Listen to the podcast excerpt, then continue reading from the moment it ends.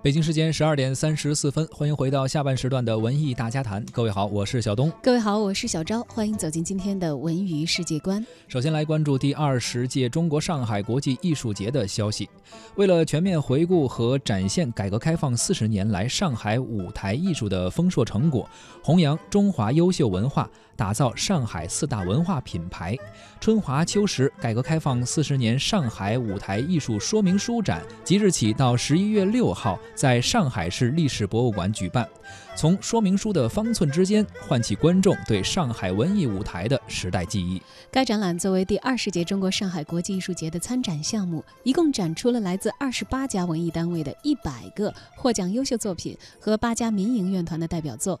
展品包括了一百六十六份说明书、六十六件实物、两组实景舞台、二十二个剧目视频的片段，还有多个音频片段，涵盖了戏曲、曲艺。话剧、音乐、舞蹈、杂技、魔术等等各个艺术种类，从一个侧面总结和展示了上海舞台艺术各个门类及其代表人物四十年来在艺术创作方面所取得的丰硕成果。上海京剧院一九八八年创作的新编历史剧目《曹操与杨修》，讲述了三国时期曹操与杨修的两种性格之间的矛盾冲突以及悲剧的根源。主演尚长荣更是成功塑造了一个性格复杂的曹操的形象。本次展览中特别展出了较早时期1988年12月版的《曹操与杨修》在天津演出的说明书。同时啊，尚长荣的另外两部经典《连丽于成龙》还有《贞观盛世》也呈现在展览中。这三部剧也构成了尚长荣三部曲。